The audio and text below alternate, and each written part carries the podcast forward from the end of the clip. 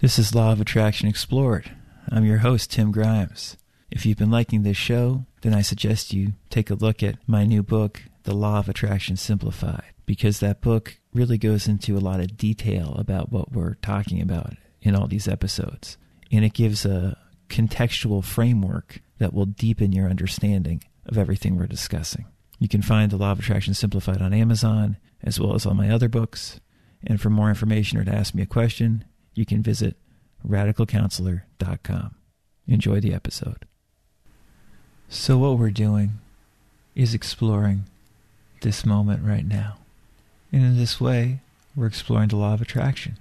What I'm trying to convey, the general approach to what I'm trying to convey, is that this moment that we have right now is perfect. In other words, it's not a technique to get something when we acknowledge this present moment in this way. We already have what we want. That's the magic of this, of now. And so many mystical and spiritual teachings touch upon this. However, not that many touch upon it in the practical fashion that the law of attraction does. Meaning that when you align with this moment, feel good and feel appreciative fully of this moment, you can then expect more goodness to flow into your life. But we don't acknowledge this moment in order to get something outside of it. We acknowledge this moment because it feels so good. And this feeling so good and so present naturally lets other good things come into our life. But we don't put the cart before the horse. If we think, oh, I'm going to try to get something using the law of attraction, we can get something. But that's not the technique I'm talking about here. The approach I'm talking about here is not a technique. It's acknowledging that God is now.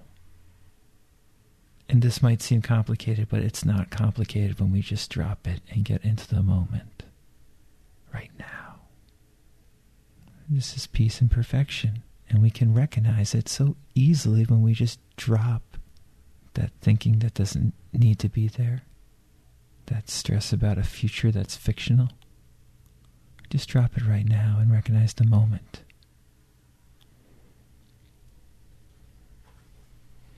Let me give you a, a few quotes to expand and explore upon this approach.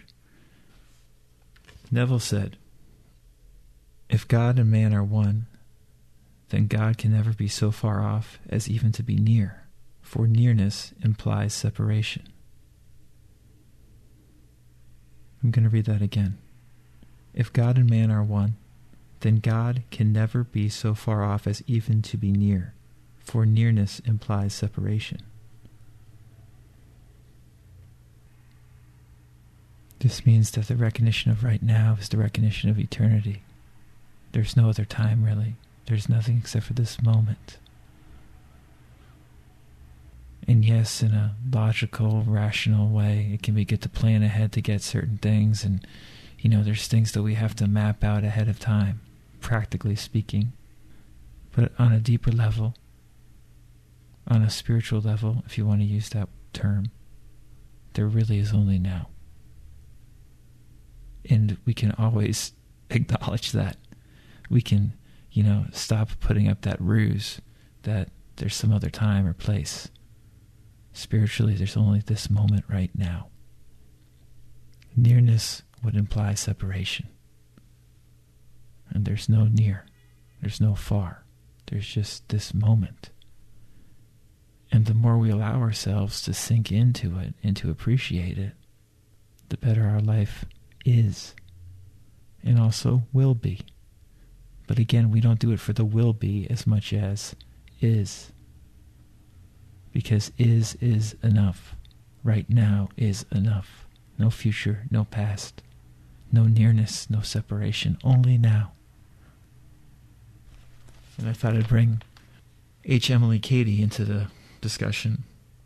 H. Emily Cady is one of the great law of attraction teachers, and she's not that well known these days. Her work is uh, the primary work of, of the Unity Church.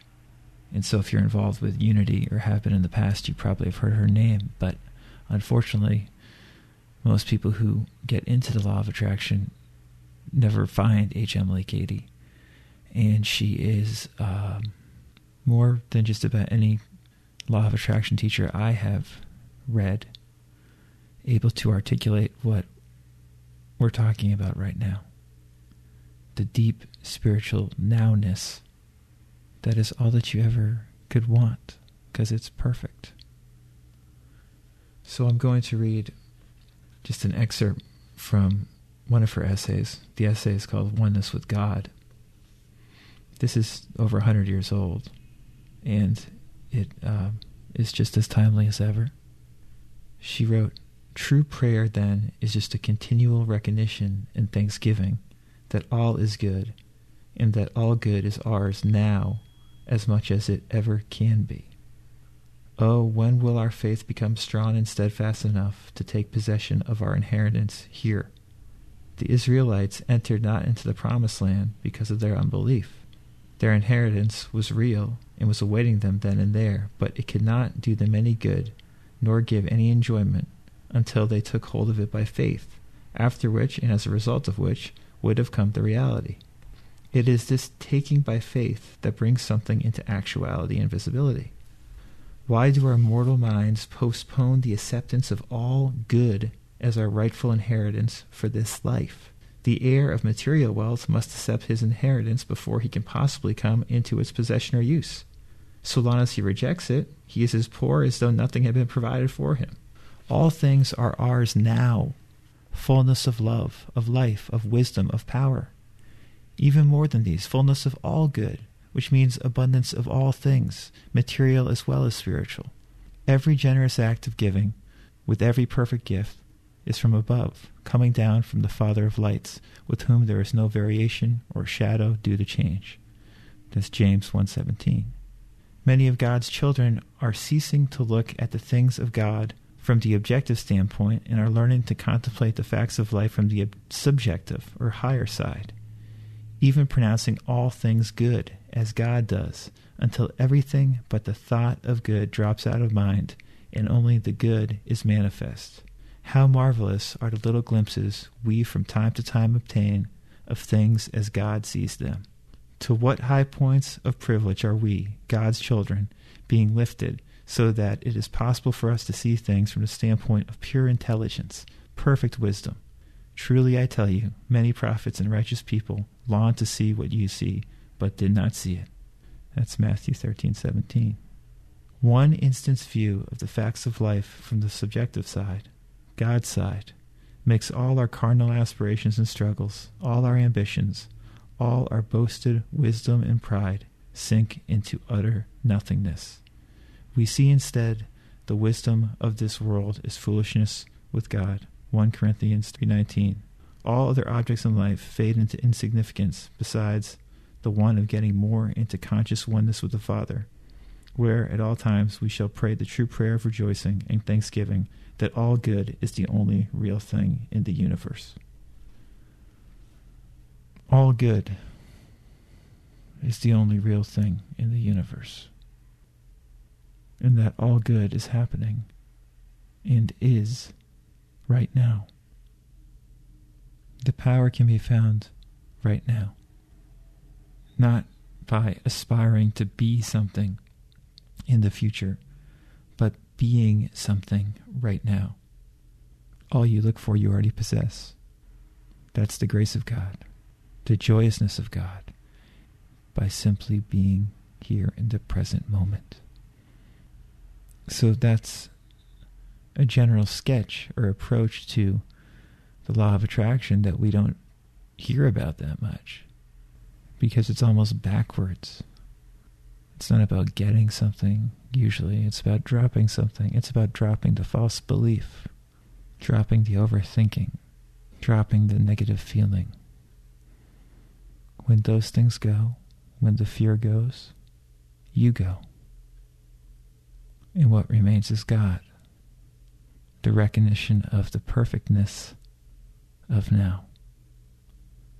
And that is always enough.